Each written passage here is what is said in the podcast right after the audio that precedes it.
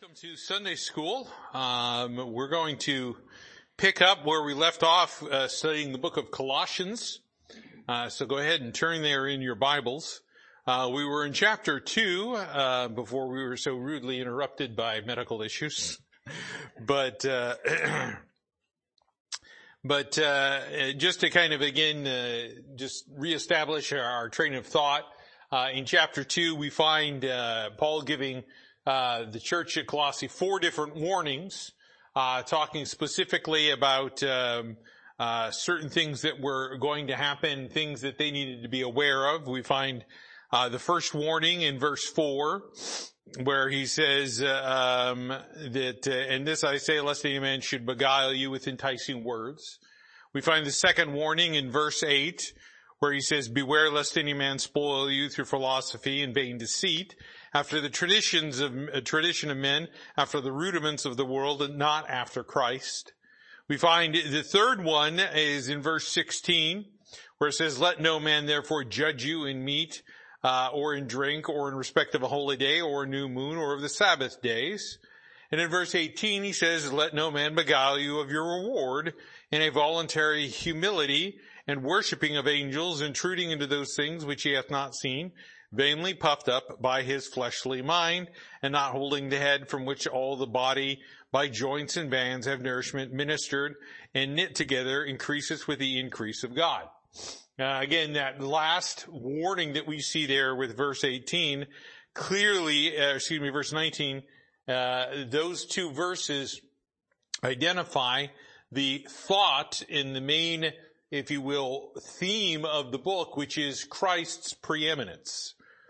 Christ should be preeminent in every area of our life. And this is what Paul is getting at. And he establishes why that's the case.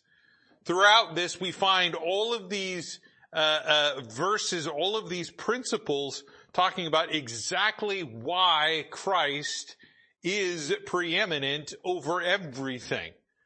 And with the Christian, it becomes necessary for us to be reminded of this frequently.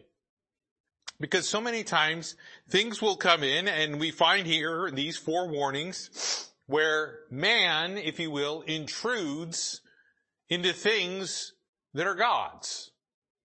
Man often tries to steal from God, tries to rob God, rob him of his glory, rob him of his authority, rob him of his preeminence, rob him of whatever it may be, and essentially establish himself as God, which we go back all the way to the garden and find that that was one of the first temptations that was there.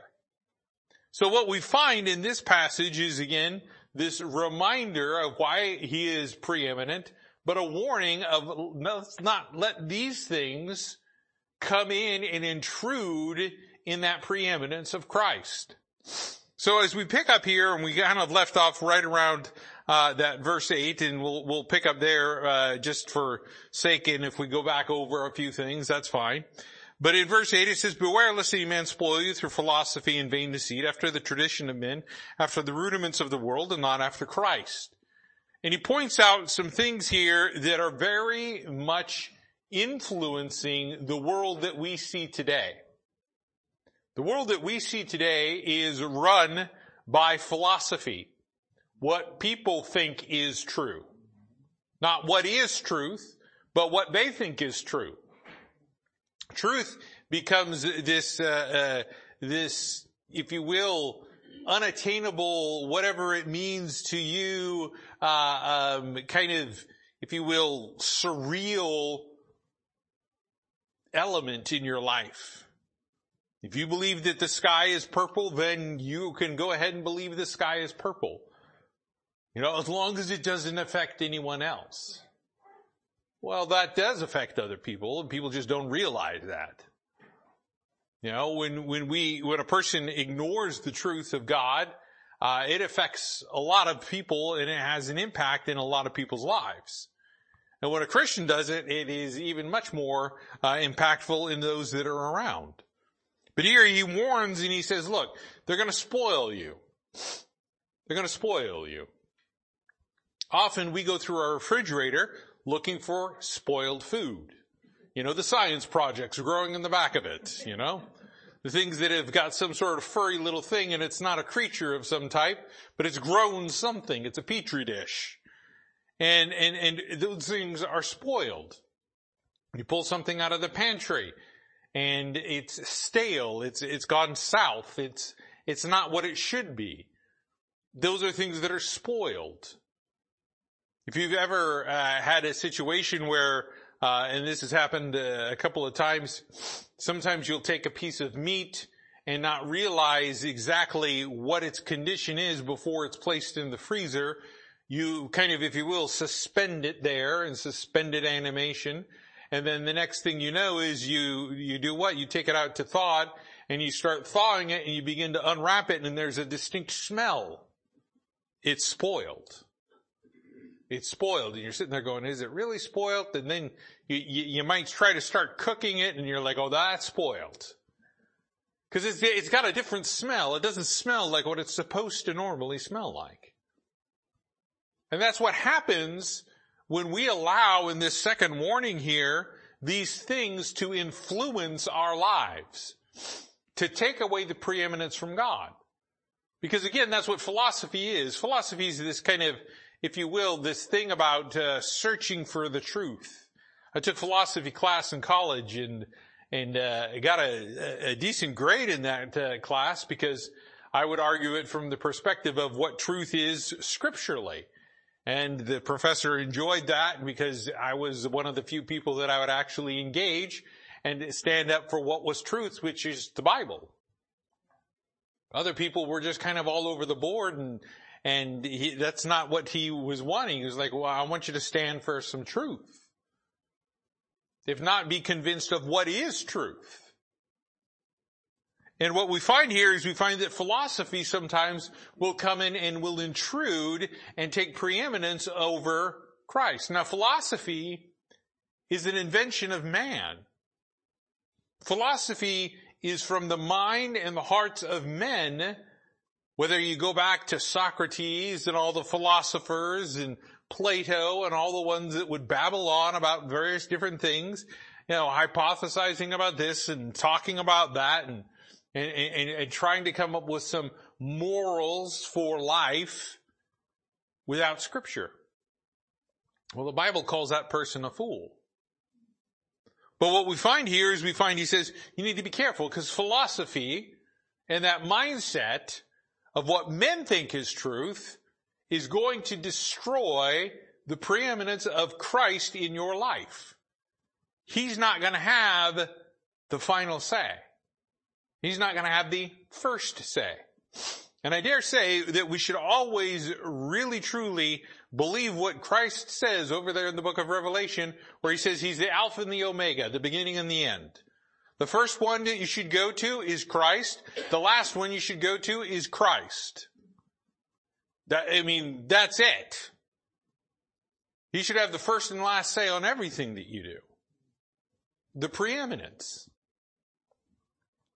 We find that here he also mentions, not only with philosophy, but he says vain deceit. People are easily deceived today. Easily deceived. Whether it's the Nigerian prince that has a few $1,000,000 for you that you need to help bail him out and he was willing to share and give you all of his inheritance, or whether it's something that looks innocent on the outside, but as soon as you click on it, it immediately does things. Tries to take all of your money, tries to deceive you. People are deceived today by politicians. People are deceived by what's on the internet. These things that keep coming out are more and more sophisticated, where you can hardly tell the difference between what is fabricated and what is truth. You can take a picture and alter it in such a way that it appears to be something other than what it is. Do that with video nowadays. Creative editing. It always looks very different. Things aren't always what they seem. And the believer should be very, very, very well aware of what is deceitful. And the only way that you can understand what is deceitful is to understand what is the truth. As I've said time and time again, the Secret Service doesn't sit there and study every single counterfeit that's out there. No, what they do is they study the original, and they know exactly what the original is so that they can readily detect exactly which one is fake. So much so that they can run their fingers down a line of $20 bills and point out exactly which one is the counterfeit. Just by touch. Immediately identify the little pieces, and trust me, they become more and more sophisticated every single day. One of the greatest counterfeiters of the world happens to be China. And they produce a lot of our money for us, the counterfeit kind, and try to flood the markets, destroying the US dollar. But what we find is that, to be diligent, to protect, to make sure that this country has stability, they have to make sure that they know what is the truth, what is the one that is real versus the one that is fake. And here Paul is warning them, and he says, you need to beware of this. Be aware. Be aware that somebody is going to try to deceive you. The devil is a deceiver. He's been that way from the beginning. He continues to be that way. He gets individuals to think certain things about Christ, about church, about the Bible, about all of it. A while ago, I gave a statistic that said 62% of so-called Christians sitting in the pews believe that Jesus Christ sinned. Well, that's a problem. If he sinned, we are still dead in our trespasses and sins, and we're doomed. What do we have for hope? Because he couldn't die for us. So when we begin to understand those things, and again, there's statistics that say that a majority, over two thirds of Christians do not believe Christian growth is important. See how deceitful that is? They're being deceived right in the middle of being deceived. It's just completely foreign to us. As somebody that believes the Bible and believes what is true, we realize that the growth comes from Him. As we read it daily, as we pray daily, as we fellowship together, when church is open, as we come together to edify and encourage one another, all of these things we realize are important in the Christian life for growth. And the deceiver out there says, no, it's not important. It's not important to go to church. You got other things to do. Oh, you can skip it. You don't need it. The mentality today is that, Sunday morning church, that's the important one. That's the one that's not optional, but everything else is optional. Well, that's not what Jesus Christ said.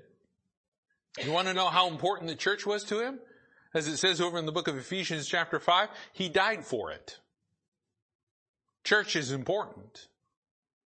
His word is important. Don't forsake it. You go over there and happen to be reading this morning over the book of Numbers, and he's giving a warning to those individuals when they came into the land and the spies said, no, we can't do this.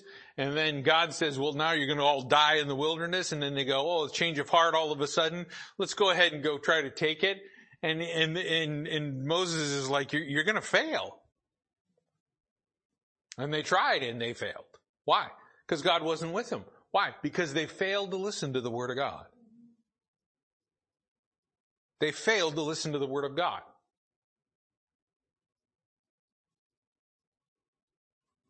The devil will tell you the Bible isn't important. It's not important to read it. It's too hard to read.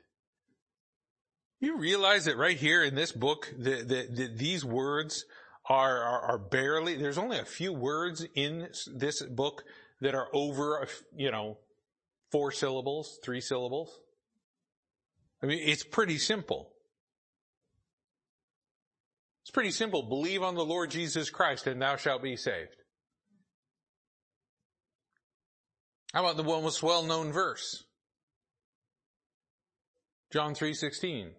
For God so loved the world that he gave his only begotten son. Begotten's the biggest word in there that people don't understand.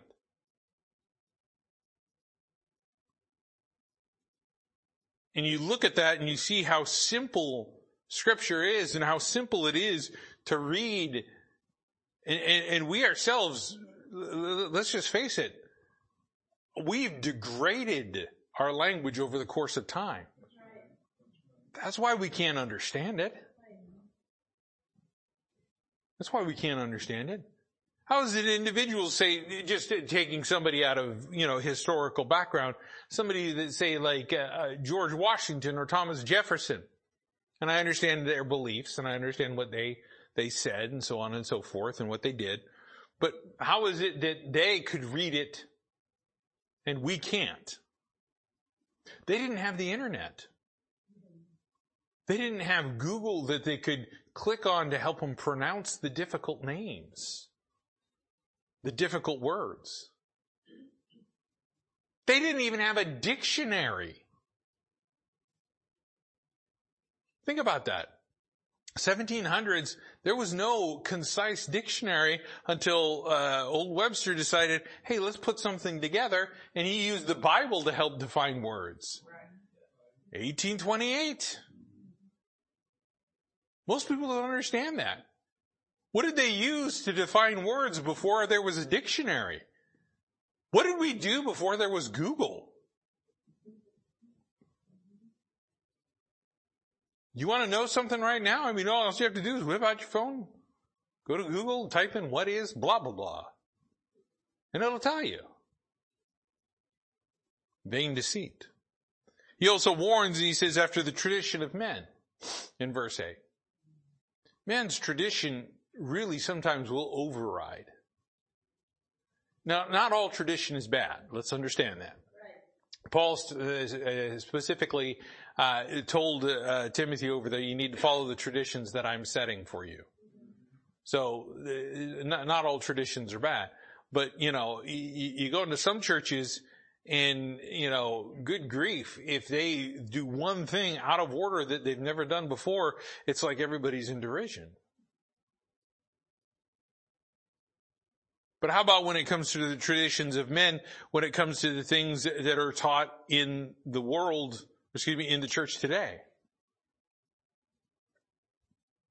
There's a lot of traditions of men. Yeah. Got to wear a suit and tie to church. I don't see that in Scripture. I don't think you should come looking like a slob. But we realize that there's a lot of people in their traditions. I knew a missionary we support, Mitch Miller, to Mexico. And he would go around and he had to be very careful. He had to get rid of all of his colored shirts. Because if he went and, on deputation and went to a church and wore a colored shirt, something other than white, they would tell him, we're not going to support you. Stupid stuff. Stupid stuff. I know a missionary, Brother Tenbrink, he told me when he came through a long time ago, he said, I don't care. I've set a date And Lord willing, that's when I'm going, whether I have 50% support or 100% support, he says, because I can't do this deputation any longer. I could tell you things that these churches and these pastors that set themselves up as the preeminent one, as the authorities, you know what they do? They ask questions they ought not ask. Intruding into their personal lives that they have no business intruding into. Such as, does your wife wear pants to bed? Who cares? Mind your own business, pervert. Praise God, God did not call me to be a missionary. I think I probably would have been a lot more blunt than that. But you understand that there's these things of traditions of men that wind up coming in and superseding that preeminence of Christ. Turn, if you will, over there to the book of 3 John. And I again, just mentioning this, and I mentioned this before, but it's always good to see this in the book of 3 John.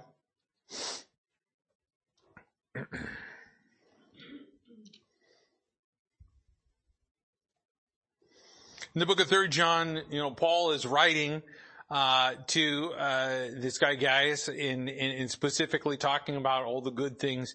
Mentions a couple other individuals that are doing what is right, but here he says in verse 9, I wrote unto the church, but Diotrephes, who loveth to have the preeminence among them, received us not.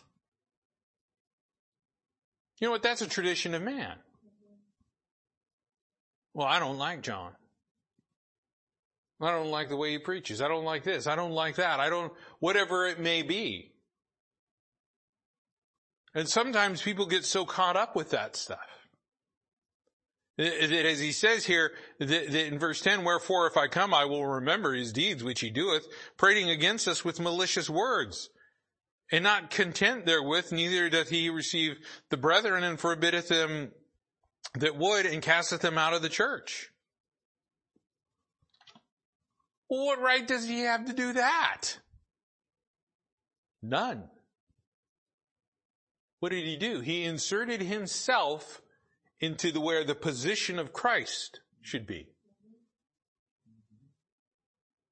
And we see this with traditions where people do things a certain way and it becomes so entrenched. I remember listening and hearing to hearing a pastor one time talk about churches, and he said one thing that he would never do is go and take over another church.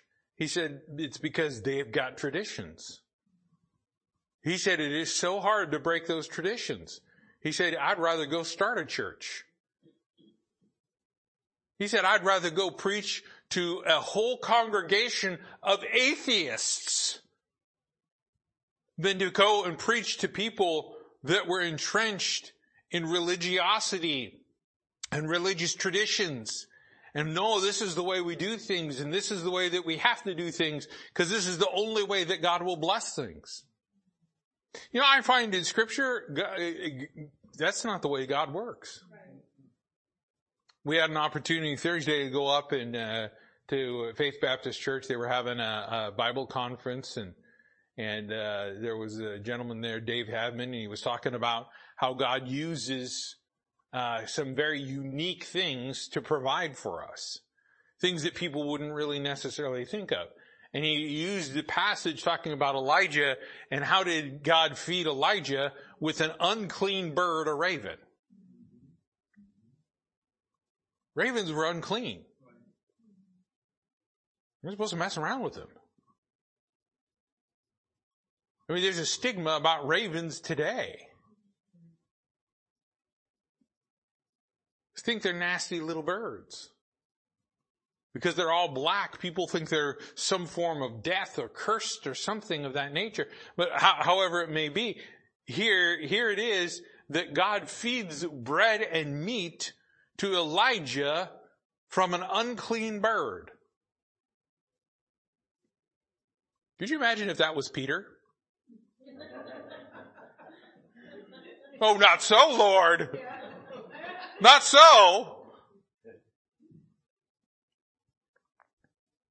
Paul warns them, says, don't get caught up in those traditions. He says, tradition of men. Not tradition of God. Tradition of men that will rob the preeminence of Christ in your life. Hinder the power, hinder the authority of the work of God.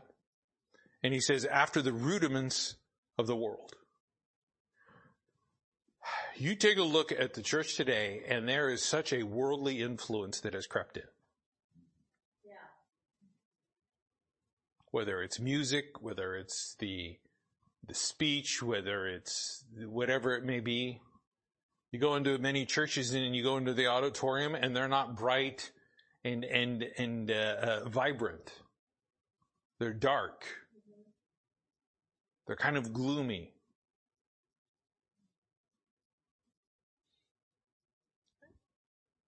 They've got black backgrounds. And the only thing that's lit up is the man that's on stage or the band. I saw one, and I am not kidding you. They were preparing for their Easter service. And as they were preparing for the Easter service, they were doing test runs of the drummers who were suspended from the ceiling and would go along a zip line as they're drumming towards the back of the auditorium, so they would go over the crowd, these drummers.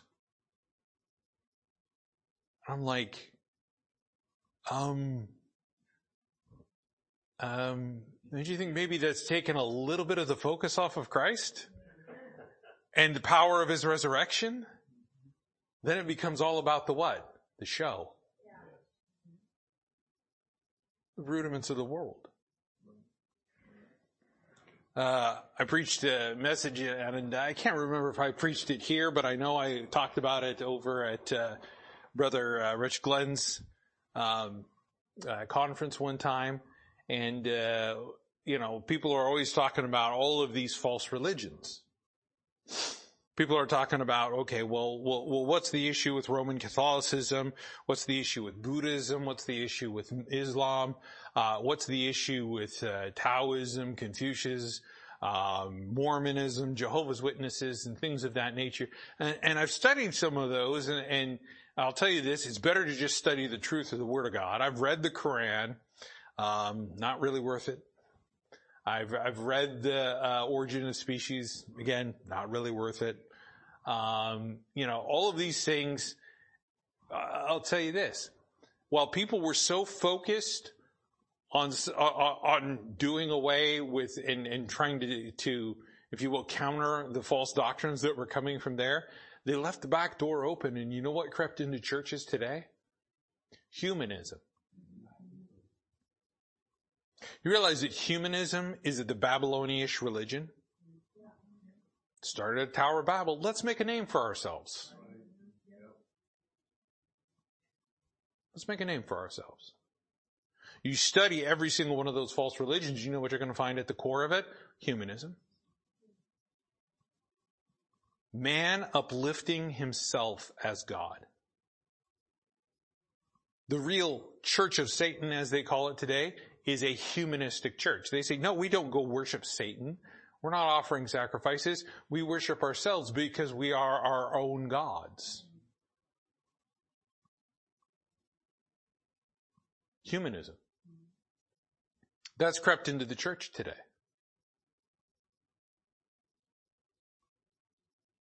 That's crept into the church. And he says, I want you to be careful. He says, I want you to not be spoiled by any of these things. He says, I want you to follow what is after Christ.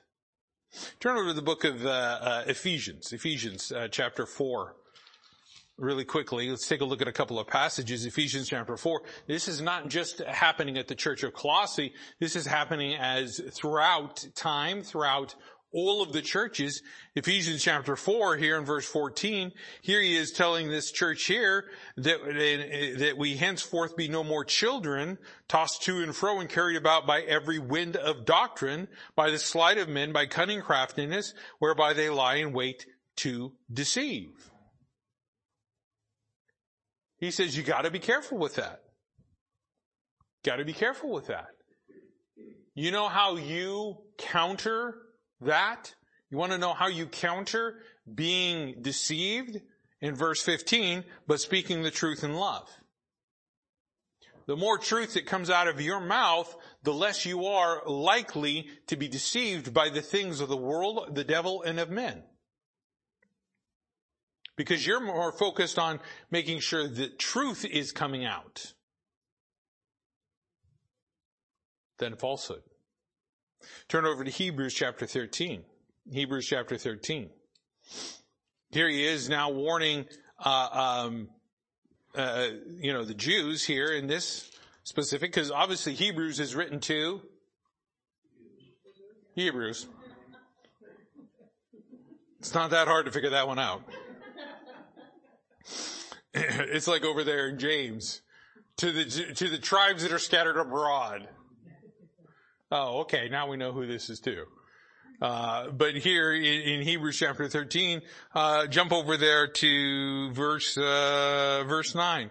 Be not carried about with diverse and strange doctrines. People get caught up in that.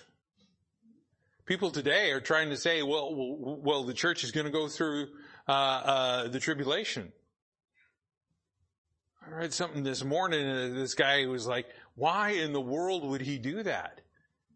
And he made the connection and he pointed something out and he said, look at this. If the church is the body of Christ, why would he subject his body again to judgment and wrath? And then people are like, oh, I can kind of, yeah. You got people, and again, it's all sorts of doctrines. Diverse and strange doctrines. I had some friends that they went to a church for a period of time, down in Oregon, and their parents went to church, and, the pastor's wife, had a ladies get together, and the ladies get together, she introduced a new way to divine, important principles, or I guess you should say decisions in your life. You know what that is? Divination. And if you know anything about Scripture, God warns against it, doesn't he? And she was saying that you could take this pendulum, and the way the pendulum would swing would dictate your future and what was going to happen. This was in a church. Wow. I wouldn't necessarily say they were, 100% Bible believers, but I would say they were saved, born again children of God that were preaching the gospel of Jesus Christ. They may have been off on a couple of little things, but hey, they got salvation down, right? That comes in. These women go home and tell their husbands. You know what their husbands did? They grabbed the hold of the pastor and brought him in on a Sunday night and said, what is going on? And he supported his wife.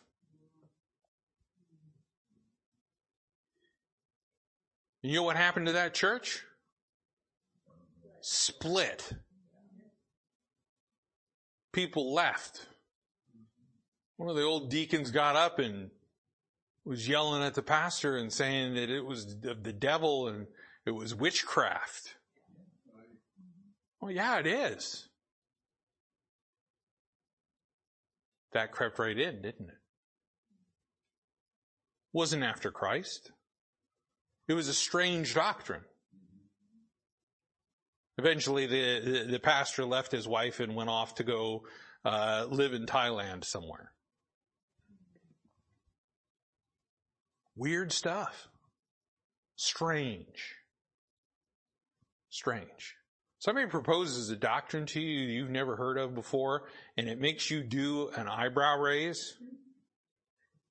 I'm talking the hairy eyebrow where you just sit there and go, like, what? Check it out with Scripture. Make sure it's after Christ, not after man. Because if it's glorifying man, it doesn't glorify Christ, his position, his preeminence. Drop it like a hot rock and run. He warns them right here. He says, beware. He says, be not carried about with diverse and strange doctrines. Going back over there to the book of Colossians, take a look in verse 9 here. And I want to get to this point because this is one of the most important principles. Here he is talking about philosophy, vain deceit, tradition of men, rudiments of the world. He's already warned about being beguiled by enticing words, all of these things. And I will tell you this, this is why doctrine is important. There are churches today that say, oh, well, we're not going to teach doctrine. We're just going to teach application. Sorry, I don't know why I did that voice. Yeah. Don't worry, I got shelled from. But yeah, that's the way it is. They won't teach the hard stuff. They won't teach about there's a real hell. That is a real place of fire that burns. And a real lake of fire. There's a real devil that is a deceiver, that is an angel of light, can transform his ministers into ministers of righteousness that look good, sound good. You got to understand doctrine. Doctrine's important. And I'll tell you, it comes down to this. The doctrine of Jesus Christ and all that that contains is one of the most important doctrines of the Bible. Because if people don't believe Jesus Christ, they are lost in their sins. You know, talking to somebody about soul winning or talking to them about eternal life, and they'll say, oh, well, I, I've always believed in God. There's a lot of people that believe in God. Yeah. Bible says the devils believe and tremble. Yeah. And you look at them and you go, I don't see you trembling, but, let's talk about this. What do you believe about Jesus Christ? Oh, well, he was a great teacher. Yeah, you know, he taught a lot about, you know, loving one another and stuff like that. You gotta go read the rest of what he taught. Yeah. They try to do something with Jesus Christ that lessens his preeminence. The Bible says that God has elevated his word above his name. What does John 1:1 call Jesus Christ? The Word. Don't you think that's important? I mean, wouldn't that be something that you would go, oh. And that's the way that God operates about who he is. Because take a look at verse 9. He says right here in verse 9, for in him dwelleth all the fullness of the Godhead bodily. There are people today that want to and will say Jesus Christ is not God. You'll get somebody knocking on your door. Two gentlemen in, white shirts and black ties and black pants with little name tags. And you know what they're going to say? They're going to say, oh, you and I, we believe the same. I've had them do it to me multiple times. Sometimes I'll tell you, I'm not always in the right spirit when that happens. And I try to be nice. There's one time they knocked on the door and they said that, and because they're like, oh, do you have a church you go to? Yes, I go to God's Word Baptist Church. Oh, no, so you're a Baptist. Yeah, we believe the same thing. And I put my head down and just kind of shook like this. And I said, do you guys really want to go there right now? And they just kind of looked at me like, cause I'm like, no, not even close. They believe that Jesus is a God from God the Father.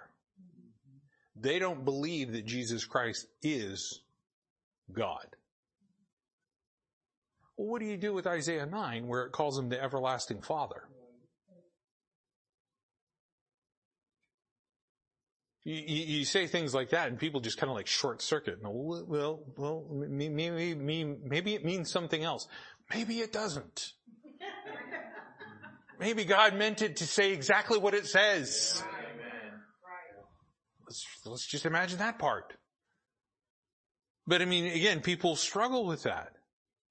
They struggle with it. And what he says here is he's talking about God himself put himself in flesh to come down here for us, to suffer and die for our sins, to be nailed to a cross and die for our sins, so that he would have the preeminence, as he talks about later on, to spoil principalities and powers, to if you will, break the chains of sin and death, to be able to do those things.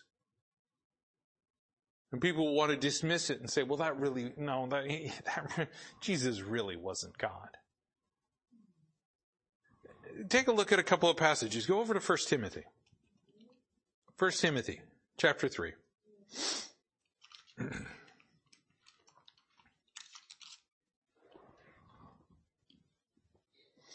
First Timothy, chapter 3, verse 16. As I've said, there's this interesting study about the verses 3:16 throughout Scripture. Interesting thing to run down. But 1 Timothy 3:16, it says, and without controversy, great is the mystery of godliness. This is a mystery. People have a hard time figuring this out. I like good mysteries. I mean, you get a good mystery book. I haven't read a good mystery book in a long time. Mystery television series, people are like, oh, what's going to happen next? Anyways, great is the mystery of godliness. Well, what's godliness? God was manifest in the flesh. God was manifest in the flesh. It doesn't say Jesus Christ was manifest in the flesh. It says God was manifested in the flesh. Go over to John 1 where he says in verse 14, and the Word was made flesh and dwelt among us. I mean, come on. It's not rocket science. We'll never understand the mind of God, but he writes it so plainly and so simply for us that we can understand that. He says this, God was manifest in the flesh, justified in the Spirit, seen of angels, preached unto the Gentiles, believed on in the world, received up into glory. Who is that talking about? Jesus Christ. And just called Jesus Christ God. You can't ignore that. You can't ignore that. Turn to Hebrews, Hebrews chapter 1. Hebrews chapter 1. Hebrews chapter 1, verse 1, I'm just going to read this. I know we're kind of running out of time here. In verse 1, it says God. I'll just, in case we didn't hear that word, God. So who's this talking about? God. God, who at sundry times in diverse manners spake in times past unto the fathers by the prophets, hath in these last days spoken to us by his Son. Who is that? Jesus Christ. Whom he hath appointed heir of all things. Oh. By whom also he made the worlds. Oh, so you mean he was present in Genesis 1:1? Absolutely. Well, that matches up right exactly with what John said in John 1. Okay? Now who's it talking about? It's talking about his Son, whom he appointed heir of all things, by whom also he made the world, who being the brightness of his glory and the express image of his person, and upholding all these things by the word of his power, when he had by himself purged our sins, sat down on the right hand of the Majesty on high. Who is that talking about? Jesus Christ. Right here in Hebrews, it establishes him as the authority. Right now, the Jew does not have Jesus Christ as their authority. They believe in God, but they have not believed on Jesus Christ. They've rejected him. You know, we have to believe that Jesus is God, or we simply don't believe. We simply don't believe. And this becomes, if you will, that primer of the foundation of what we need in our life. What we're supposed to have as, for all doctrines and everything that we believe. That principle that Jesus Christ is God. He was and is the Father, the Word, the Spirit in one. 1 John chapter 5 verse 7. Turn there really quickly. 1 John chapter 5. 1 John chapter 5, and some people will argue and say, well, verse 7 really didn't appear in the original. Actually, it appears in a very frequent amount of the originals, if you will, the manuscripts that are there. In verse 7 it says, for there are three that bear record in heaven, the Father, the Word, and the Holy Ghost, and these three are one. Now he goes down to verse 8 and he says that they agree in one, but verse 7 clarifies the important doctrine of the Trinity. Yes. You cannot separate them. You cannot take them apart. And it establishes Jesus Christ as God. And what happens today with philosophy, vain deceit, traditions of men, and rudiments of the world is it wants to take that away. Why? Because if it takes away the principal doctrine that Jesus Christ is God, he does not have any preeminence in your life. He has no authority. He's just another guy. But this establishes, as we see throughout all of this, the preeminence of who Jesus Christ is. Now, obviously, as we go through this, we're going to see it back over in the book of Colossians. We're not going to have time for this, but I just want to establish some things that we can begin to think about. In verse 10, it says, and ye are complete in him. Now, this is why Jesus Christ has to be God, because he can complete you. He can complete you. Man was not made to be absent of God. That's not how it was in the garden. He didn't just drop him off in a spacecraft and say, hey, you know, you're on your own, Adam. Oh, by the way, here's a woman. It's not how it worked. He didn't create man and just go, well, I'm done here, and walk away. Praise God he didn't. We'd be in a bit of a difficult place. But what happens is a person that has not trusted Christ as their Savior is missing something. Yeah. An important component in their life. And they're missing that life that comes from Jesus Christ. They're dead in their trespasses and sins. But we're alive in Jesus Christ. And he says, and you're complete in him, which is the head of all principality and power. And this is where we start getting into that area where if we've trusted Christ as our Savior and we are complete in him, then he should be the head of everything that we do. First consideration, last consideration, only consideration. What does Jesus Christ think of what I'm about to say, what I'm about to do, or what I'm thinking of in this exact moment.